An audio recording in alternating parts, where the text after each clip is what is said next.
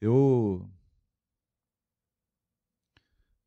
eu estou com vontade de orar hoje, estou pior que você, Zé. Mas você que está em casa, ora comigo assim: Pai, dá graça ao Cidinho. Ajuda ele nessa hora. Coloca a palavra nos lábios dele. Senhor, vem com a tua unção e toca, Senhor, na vida do, do teu filho aqui, que está aqui como a voz, para poder falar da tua parte. Mas, Senhor, estende essa unção aos ouvidos daqueles que a ouviram, o que a ouvirão, a que estão ouvindo agora, Senhor. Para que a tua palavra, Senhor, que é a espada de dois gumes, para a tua palavra, Senhor, que traz revelação, que motiva, que traz a fé, Senhor, porque a fé vem pelo ouvir, e o ouvir vem pela Tua palavra. Que a Tua palavra hoje seja ouvida, que ela entre no coração. Senhor, que a unção, ela quebre o jugo, ela despedace o peso dos ombros, e que cada um possa, Senhor, hoje, Senhor, ter revelação daquilo que Tu quer falar na manhã desse dia. Eu te peço, meu Pai, em nome de Jesus. Você pode dizer amém? É, quem não pode dizer, tecla, né? Digita o amém. Tecla já passou também, né? É, as coisas estão ficando velhas, Tiago. Antigamente a gente falava, é nós na fita, Jesus no D V D. Hoje não dá mais para falar isso. Não tem nem fita nem D V D, né? E o Espírito Santo no controle. O controle ainda tem alguns por aí, mas já tem pessoal usando Alexa e aí a coisa vai tumultuando. Acho que vai dar para ler sem óculos. Eu separei um texto hoje, amados, que foi um texto de reflexão nessa semana. Quem me viu aí no Grupo Caseiro, aí ouviu no Grupo Caseiro, vai ouvir de novo a palavra, né? Eu sei que nunca sai igual, nunca sai, mas eu quero ler um texto contigo e quero falar dele. Pode ser assim? Quero que você abra a tua Bíblia no Evangelho de João, capítulo dezoito, versículo um ao versículo onze. Evangelho de João, capítulo dezoito. Acho que eu passei errado para você, né? Eu passei capítulo um, né? Está assim no banner também? Não, né? Capítulo dezoito, do versículo um ao versículo onze. Eu não sabia que eu tinha passado errado, não, mas só me toquei agora. Se você abriu aí, quero lê-lo para a gente poder rapidinho falar hoje. Hoje é uma reflexão, não vou demorar muito, eu acho que em uma hora e meia dá para falar tudo. Depois de dizer essas coisas, Jesus atravessou, eu estou lendo na versão N V T, tá, amados? Depois de dizer essas coisas, Jesus atravessou com seus discípulos o vale de Cedron e entrou no, num bosque de oliveiras. Judas, o traidor, conhecia aquele lugar, pois Jesus tinha ido muitas vezes ali com seus discípulos. Os principais sacerdotes e fariseus tinham dado a Judas um destacamento de soldados e alguns guardas do templo para acompanhá-lo. Eles chegaram ao bosque de oliveiras com todas, com tochas, lanternas e armas.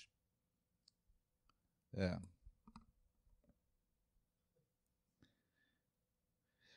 Jesus, sabendo tudo que ia lhe acontecer, foi ao encontro deles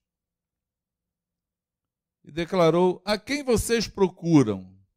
Perguntou. A Jesus, o Nazareno. Responderam. Sou eu, disse ele. Judas, o traidor, estava com eles. Quando Jesus disse: sou eu, todos recuaram e caíram para trás no chão.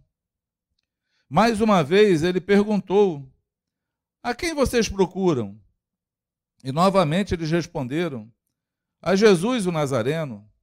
Já lhes disse que sou eu, respondeu ele. E uma vez que a mim, que é a mim que vocês procuram, deixe esses outros irem embora. Ele fez isso para cumprir a sua própria declaração: não perdi um só de todos os que me deste.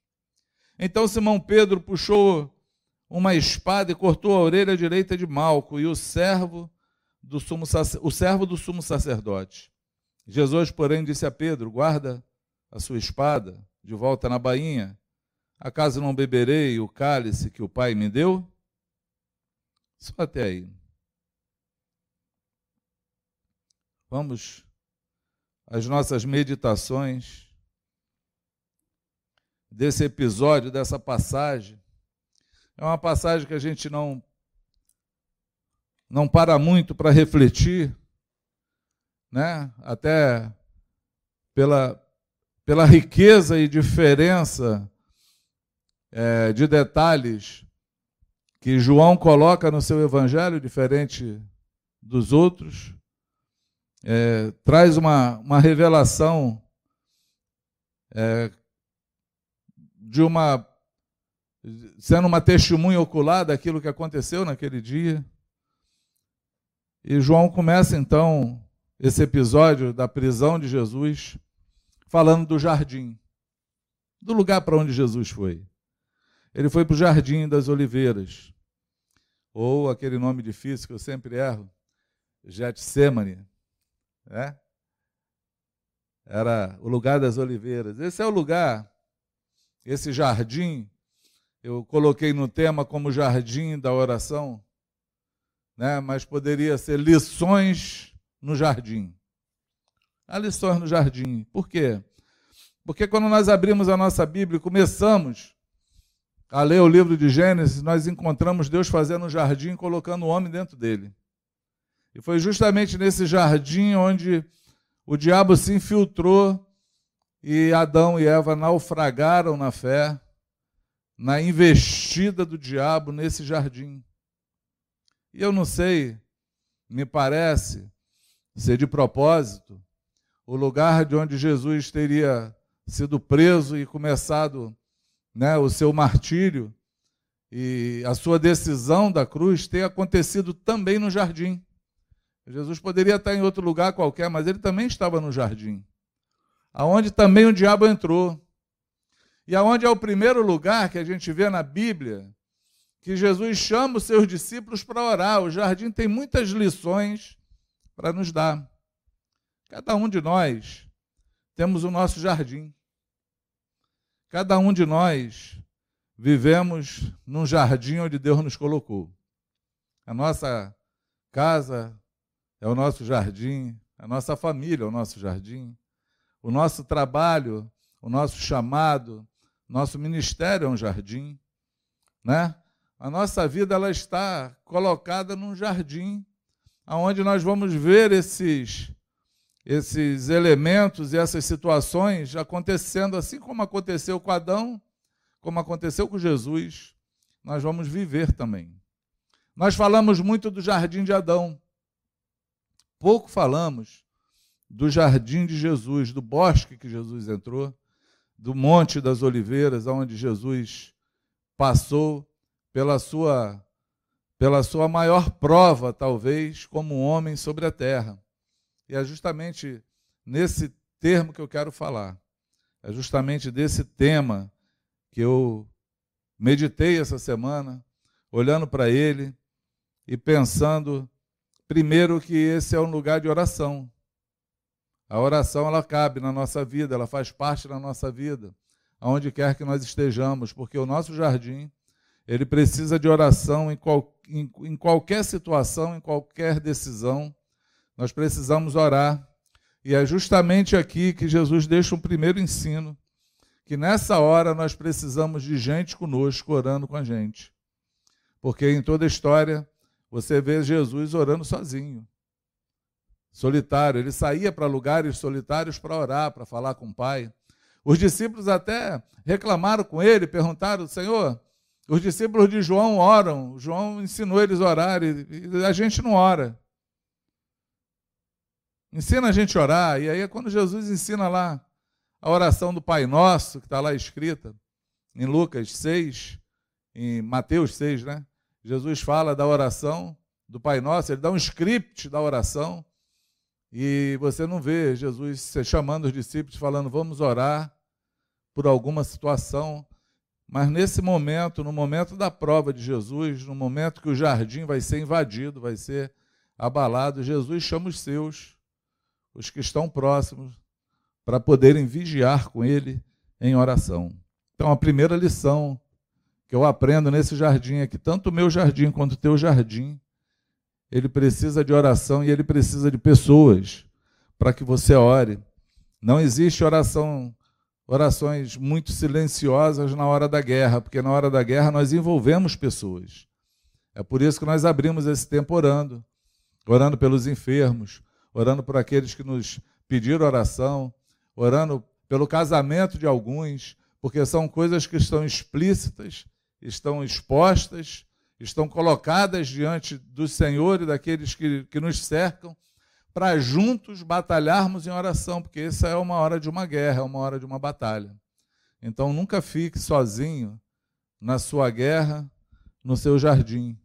Busque pessoas para, junto contigo, intercederem diante do Pai. É o lugar aonde o Senhor chamou os seus e falou, vigia comigo, porque a carne é fraca para fazer a vontade do Pai, mas o Espírito está pronto para cumprir a sua vontade. É muito interessante isso. Essa é a primeira lição. É a lição do monte, a lição do jardim, a lição do bosque, das oliveiras. Amém? Bom, o traidor diz que conhecia aquele lugar. Judas conhecia o lugar onde Jesus, ele levava os discípulos ali algumas vezes. E diz o texto que os principais dos sacerdotes, os fariseus, deram a, Jesus, a, a Judas um destacamento de soldados e alguns guardas do templo para acompanhá-lo. E eles chegaram ao bosque das oliveiras com tochas, lanternas e armas. Interessante esse momento, porque esse momento se parece muito com o nosso momento hoje, que nós vivemos. Porque o diabo entra no bosque de Jesus, através agora dos homens, não veio como uma serpente, mas ele veio com destacamento, né? Tem, tem tradução que fala corte, tem outros que fala um destacamento. É, eu, eu sempre achei que chegaram uns, umas meia dúzia de soldados para prender Jesus junto com Judas. Mas não, amados, esse cenário não é assim. Para para pensar. É, essa corte, esse destacamento, ele, é, se você fizer um pouco de estudo para poder saber, ela pode ser de uns trezentos homens, que seria a terça parte do destacamento, a mil e seiscentos ou mil e novecentos soldados. Ela teria esse, esse, esse quantitativo de soldados. Então, vamos colocar é, por baixo, né? Vamos colocar que fosse aí uns trezentos soldados. Então, imagina, para prender um carpinteiro, um homem que não andava nem armado, um homem que andava o tempo todo no meio de Jerusalém, fazendo milagres, né? Ali em volta, com seus discípulos, sem ter oferecido é, dano a ninguém, sem ter é, se movido para hostilizar ninguém, ou ser perigoso por onde estava, ou ser um salteador. Chegaram naquele jardim trezentos soldados, mas não só trezentos soldados. Chegou também a tropa de elite, porque eles mandaram os guardas do templo.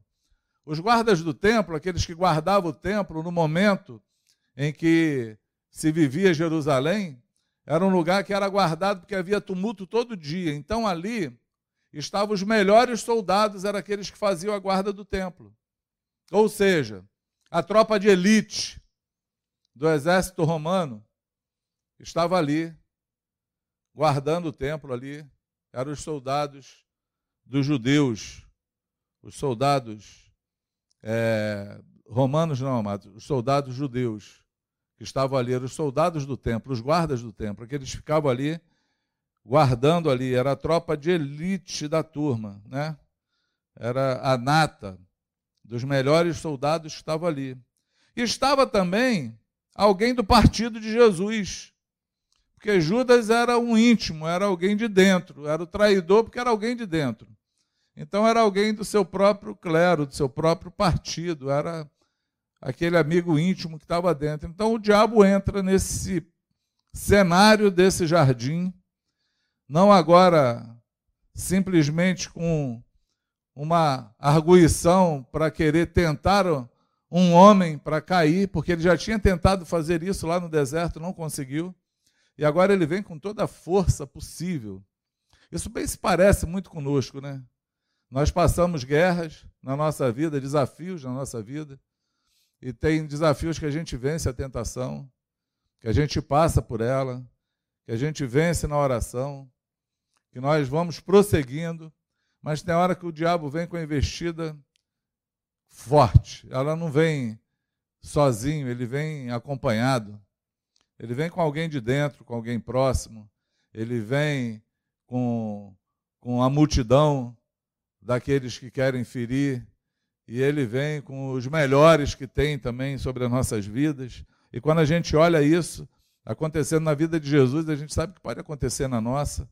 E aí chega no meio desse tumulto todo, com o próprio, o próprio Senhor vendo um dos seus, um dos seus melhores amigos ali, chegando para traí-lo, né? Alguém que ele contava, alguém que era para estar no time dele, e agora está do outro lado, também procurando tirar a vida dele.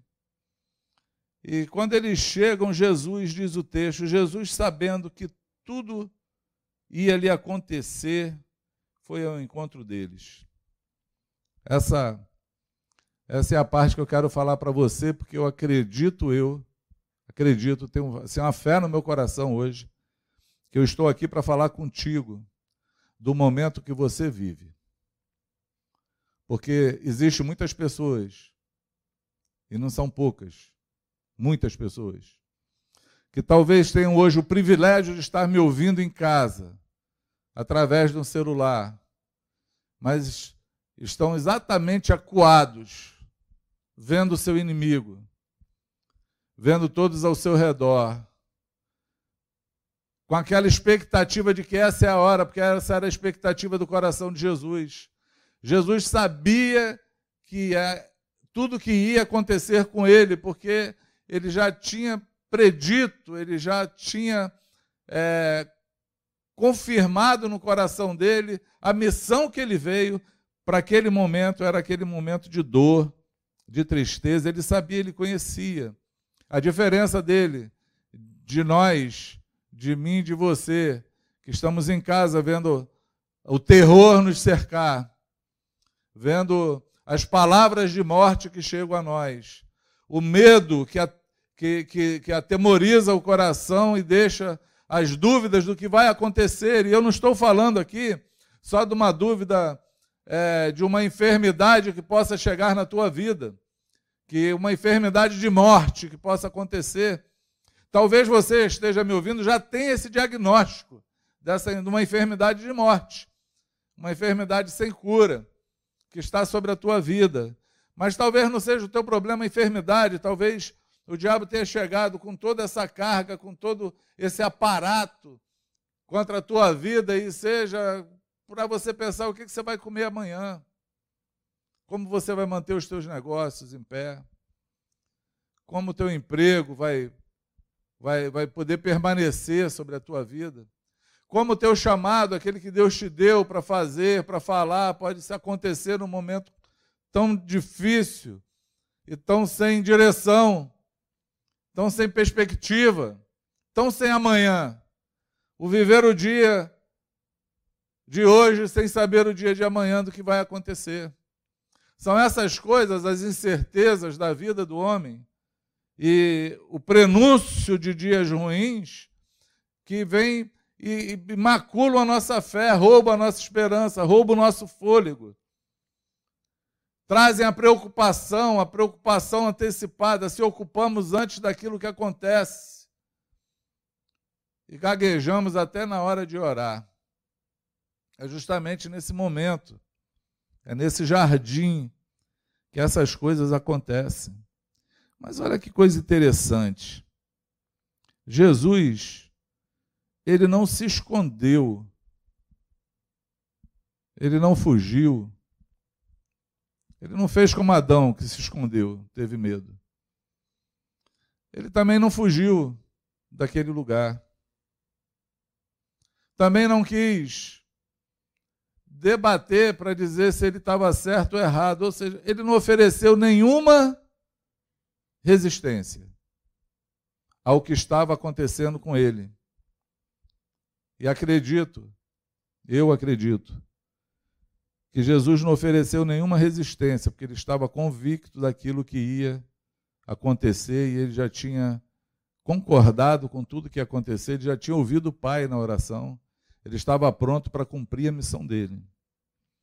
E ele, sem nenhuma resistência, ele toma a iniciativa de, ao invés de ser encontrado, ir ao encontro daqueles que o buscavam para prender, açoitar, ridicularizar e matá-lo. Ele tem uma disposição de encarar a afronta, de se mostrar, de dizer quem ele era. É na hora difícil da nossa vida que parece que nós queremos esconder quem somos. A gente fica meio sem palavras. E eu sei disso. Eu, eu vi, eu acompanhei minha esposa, por exemplo, para fazer uma radioterapia. E o momento mais difícil de falar ou anunciar Jesus é nessa hora. Você vê todo mundo doente, na fila para fazer o exame, mas você também está ali, naquela fila. E aí você tem que falar que você crê num Deus que cura toda enfermidade. E vem aquele confronto, mas eu vou falar para orar por aquele, ele vai falar, por que, que tu não ora por, pela mulher que tu trouxe contigo? Como a fé vai entrar nesse coração? O Zé passou lá, no C T I, é difícil, né, Zé, orar pelos que estão do lado, quando você está na mesma situação. É muito difícil.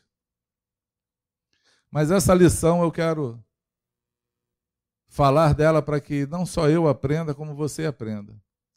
São nas horas da dificuldade, é na hora que a afronta aparece, é na hora que o inferno se levanta, é na hora que todas as certezas acabam. Uma coisa nós temos que saber, quem somos. Que tudo está na mão do Senhor. Que Ele governa sobre todas as coisas, sobre o céu, sobre a terra, sobre os homens, sobre todos.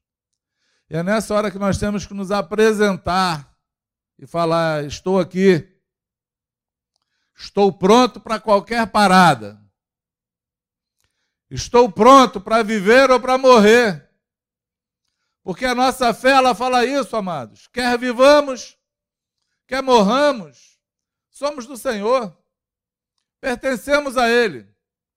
A morte não pode mais nos atemorizar, porque ela foi vencida, tragada, foi a morte na vitória. Ela foi vencida. Ela foi vencida na cruz, na ressurreição de Jesus. É nessa hora que o nosso coração precisa de um desfibrilador espiritual para, pum, mover a fé no coração para que a gente se levante, se apresente à situação. Você pode dizer amém? Porque foi nessa hora que Jesus se manifestou. E ele fez uma pergunta, a quem procurais? E eles falaram, a Jesus o Nazareno. E ele declara, sou eu. Anota aí. Se você está em casa, pode escrever onde você está, escreve. Que coisa fantástica. Que coisa tremenda aconteceu. Quando Jesus disse, sou eu, todos recuaram e caíram para trás no chão. Escuta. Quando o Senhor se pronuncia, quando o Senhor fala, quando alguém se levanta no nome de Jesus, porque foi no nome dele que ele nos mandou ir, quando nós nos levantamos, nos posicionamos, como Jesus fez, quando olhamos para a afronta sem nenhum temor, sabendo que tudo está na mão do Pai, e falamos assim, é, essa dificuldade está vindo, está procurando quem é a minha, estou aqui, sou eu. Estou aqui em nome de Jesus. É quando nós nos posicionamos que o Senhor abre a boca, que você declara o nome do Senhor, é nessa hora que o diabo cai. É na hora que nós avançamos na fé no nome do Senhor, é a hora que o diabo recua.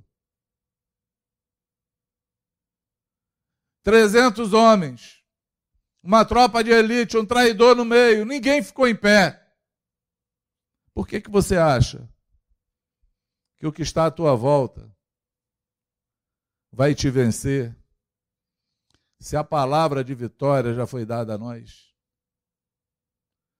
Por que que você acha que o que vai acometer o mundo todo vai chegar até você, se o Senhor nem te falou que vai te chamar para casa? Por que que você tem uma crença maior na desgraça do que na vitória de Cristo na cruz? Aqui está uma prova irrefutável de que quando o Senhor se pronuncia, de que quando tem alguém posicionado, quando tem alguém que não foge, não corre da raia, não foge da luta, que enfrenta com fé, que se levanta em nome de Jesus, o diabo tem que recuar, ele vai cair. E pode ser qualquer um que esteja com ele, qualquer pessoa que ele esteja usando, qualquer situação, nada permanece de pé. Quando a voz do Senhor ecoa, quando o seu nome é invocado com fé em qualquer lugar. Amém? Você pode dizer amém? Ajuda aí, irmãos. Anima o pregador.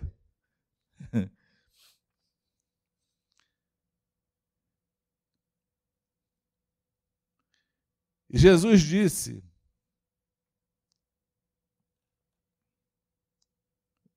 Jesus lhes disse novamente,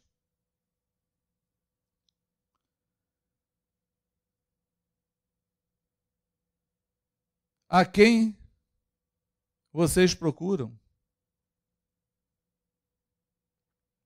E eles responderam, a Jesus, o Nazareno.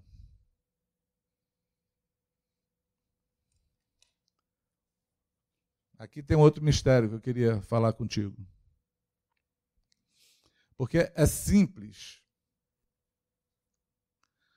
Parece ser muito simples eu falar para você isso hoje. Que nós temos que nos levantar, ter posição, falar no nome de Jesus. Mas, amados, os olhos são inúteis quando o coração é cego. Porque enxergar Jesus é algo que está ligado ao coração e não aos olhos. Enxergar Jesus não está ligado aos olhos humanos.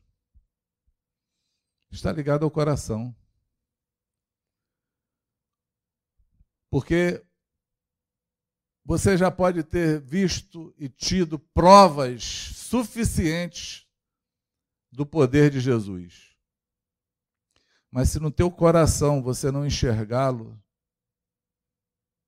se você se move não pelo coração, pela fé que você tem nele, pela certeza, os teus olhos são inúteis naquilo que você vê. Para para pensar, todos caíram, levantaram, e Jesus pergunta novamente, a quem vocês procuram? E eles, a Jesus, o Nazareno. E diz que Jesus, o Judas estava com eles. Ou seja, nenhum daqueles soldados, nem o próprio Judas estava ali, reconheceu o Senhor. Porque os olhos são totalmente inúteis. Porque para enxergar o Senhor, tem que ser com o coração. É com o coração que se crê. Romanos dez, nove fala assim, porque com o coração se crê e com a boca se confessa que Jesus Cristo é o Senhor. É com o coração. É no coração que a fé brota. É no coração que Jesus entra. É no coração do homem, é no interior que o Espírito Santo habita. É no coração. Os olhos são inúteis. Mas o coração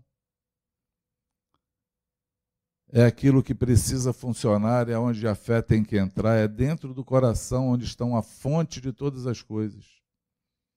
Coração, a fonte da excelência, lembra? Livro do Franco. É no coração onde tudo acontece, amados. E aí Jesus novamente diz, sou eu, respondeu ele. Eu estou no versículo oito. E uma vez que a mim, que é a mim que vocês procuram, deixa esses outros irem embora. E ele fez isso para cumprir a sua própria declaração, não perdi, não perdi um só de todos o que me deste. Amados, você já pensou, parou para pensar nas promessas que o Senhor tem na tua vida? Porque antes desse episódio, nós estamos falando de João dezoito, em João dezessete, Jesus está fazendo aquela oração sacerdotal. Ele está prestando conta dos discípulos. E ele está falando para o Pai, Pai, aqueles que tu me destes, estão aqui, eu não perdi nenhum, a não ser o filho da perdição, porque já estava predito. Eles estão no mundo, mas eles não pertencem a esse mundo. Pai Santo, que aonde eu estiver, eles estejam também. E que assim como eu sou um contigo e tu és um comigo, que eles sejam um, para que o mundo creia que tu me enviaste. E logo depois disso, Jesus entra nesse jardim e se depara com o diabo, com o traidor do seu grupo de amigos, de apóstolos, de trabalhadores, daqueles que ele chamou, escolheu, o amigo escolhido a dedo.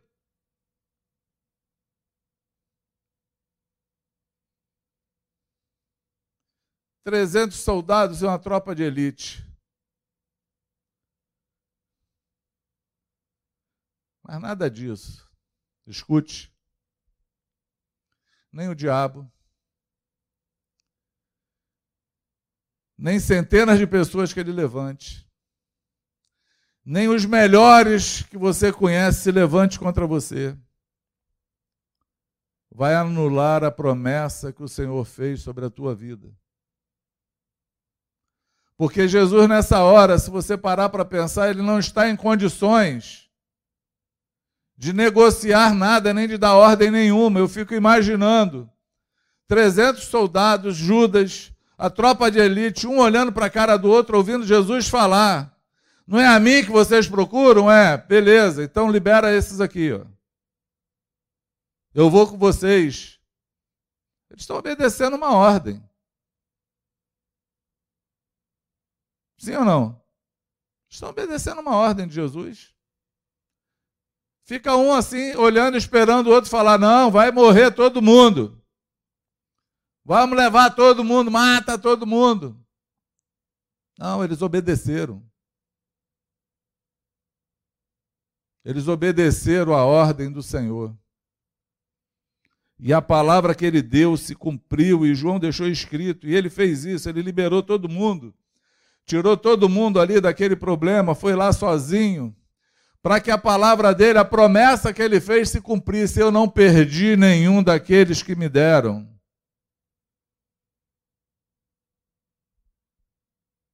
Tu me deu, eu não perdi. Aquele que vem a mim, de maneira nenhuma o lançarei fora. Você pode ir ao Senhor, porque Ele prometeu. Ele não vai te lançar fora. Ele não vai perder ninguém que foi dado pelo Pai, porque ninguém vem a mim se o Pai não o trouxer. Ele falou isso a Nicodemos.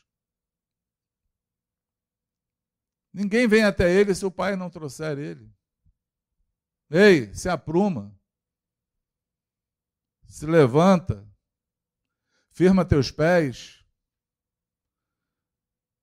tira a tua fé dos teus olhos, coloca no teu coração, creia de fato, do íntimo do coração, se levante no meio de qualquer situação e se levante no nome de Jesus, se posicione, que você vai ver os teus inimigos caindo diante de você. Creia nas promessas que o Senhor te fez, porque poderoso é aquele que prometeu e Ele é fiel para cumprir. Deixa de ser frouxo, se levanta. E se levanta com fé. Que o Espírito Santo te enche o teu coração hoje de fé, para que você saia desse terror, desse medo, dessa sensação de morte, de pavor, de final de todas as coisas, de fome, de nudez, saia da tua vida. E você saiba a quem você pertence, aquele que cuida de você, o guarda de Israel, ele não dormitará. Ele não cochila, Ele não vacila, Ele é fiel. Creia na fidelidade do Senhor. Creia no Senhor. Creia nas suas palavras, creia nos seus profetas e viverás. Assim diz o Senhor.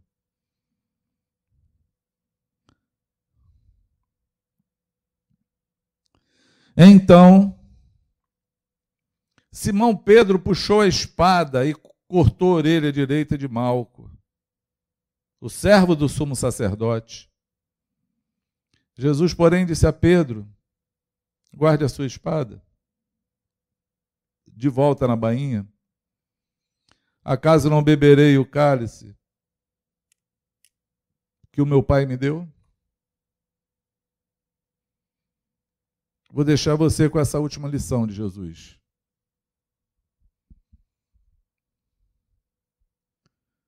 Pedro estava exatamente nesse momento com a inutilidade dos olhos quando o coração não crê. Porque aquele que se move na carne, na força, é aquele que não viu o Senhor com seu coração. Não creu, não entendeu, não percebeu. E Pedro resolve, nessa hora, acertar as coisas na força. Arranca a orelha do soldado. E a palavra de Jesus para Pedro é assim: Pedro, guarda a tua espada. Deixa de ser carnal. Deixa de se, de se mover pela força. Deixa de achar que o teu braço forte é suficiente. Reconhece, Pedro, que em você não existe nada de bom, nem suficiência alguma. Tu necessita do Senhor. Tudo que você precisa é do Pai. E confiar em mim, acreditar em mim.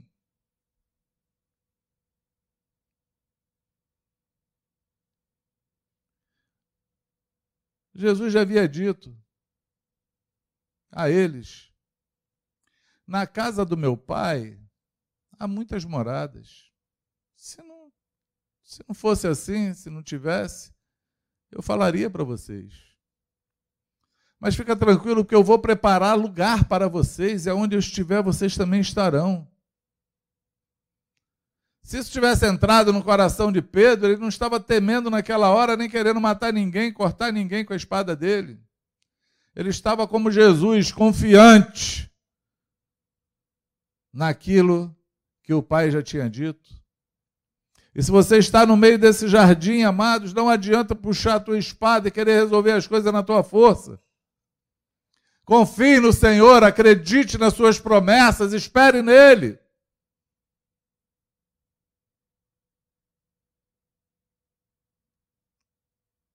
E aí Jesus, ele completa a frase para Pedro, ele fala, palafra, parafraseando, parafraseando, parafraseando Jesus, ele fala,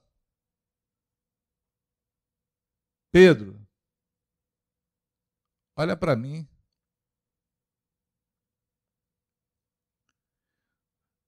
O Pai me deu um cálice para beber e eu vou bebê-lo. Acaso eu vou recusar o cálice do meu Pai?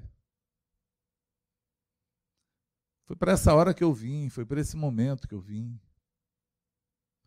Alguém que é guiado pelo Espírito, alguém que ouve a voz de Deus, alguém que tem os olhos do coração iluminado, não os olhos carnais, que vê tudo, mas não vê o essencial. Porque ninguém encontra o Senhor pela razão, os teus olhos são razão. Nós encontramos o Senhor pela fé, e a fé vem do coração. Porque com o coração se crê. É daqui que vem, não é dos olhos, não é, eu não preciso ver para crer. Quem precisava ver para crer era Tomé. É os olhos é do coração, amados, é o coração com os olhos iluminados,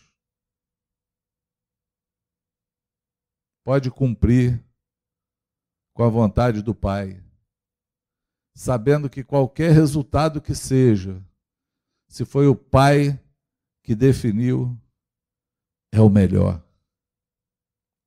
Foi o melhor. Vai sempre ser o melhor a vontade do Pai do que a nossa vontade. O caminho de Deus, ele é perfeito. A palavra do Senhor é poder. Arma e escudo para todos os que nele confiam. Não é a música, não. Diz o Salmo. O salmista fala isso. E eu quero, em nome de Jesus, em nome de Jesus, o meu intento, o meu desejo hoje, é que você se levante no teu jardim. Aí é onde você está agora. Mas que você se levante como Jesus se levantou e falou assim, estou pronto.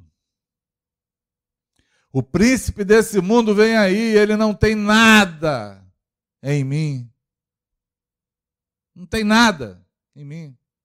E Jesus não estava falando assim, eu não tenho nenhum pecado que ele possa me acusar simplesmente. Ele está falando, não tem nada que ele faça que possa me aterrorizar, não tem nada que ele faça que possa me escravizar, não tem nada que ele faça que me faça correr de medo, não tem nada que ele se levante contra mim que ele vai, possa ter sucesso, porque o Pai me garantiu que eu sou dele, pertenço a ele. E a vontade dele vai se cumprir na minha vida, e só a vontade dele. Ninguém vai impedir os planos dele na minha vida. Eu quero que você se levante em nome de Jesus, com essa fé, com esse coração enxergando o Senhor, e se mova, se mova por fé, se mova para estar com o Pai, se mova para fazer a vontade dele. Se mova para prevalecer nesse jardim, não naufrague nele como naufragou Adão e a sua esposa. Não ouça as historinhas do diabo para que você deixe de crer naquilo que o Senhor já te falou e já te garantiu. E você coloque em dúvida, em xeque, porque o medo faz isso.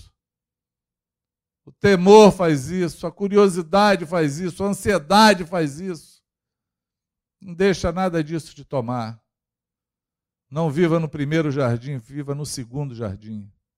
É o jardim onde a unção de Deus é derramada sobre a tua vida. Eu quero que hoje a unção do Senhor se derrame de maneira poderosa sobre você, porque está escrito, o profeta falou que a unção, ela quebra o jugo e despedaça o peso dos ombros. Na verdade, a palavra do profeta é porque o jugo vai ser despedaçado pelo poder da unção.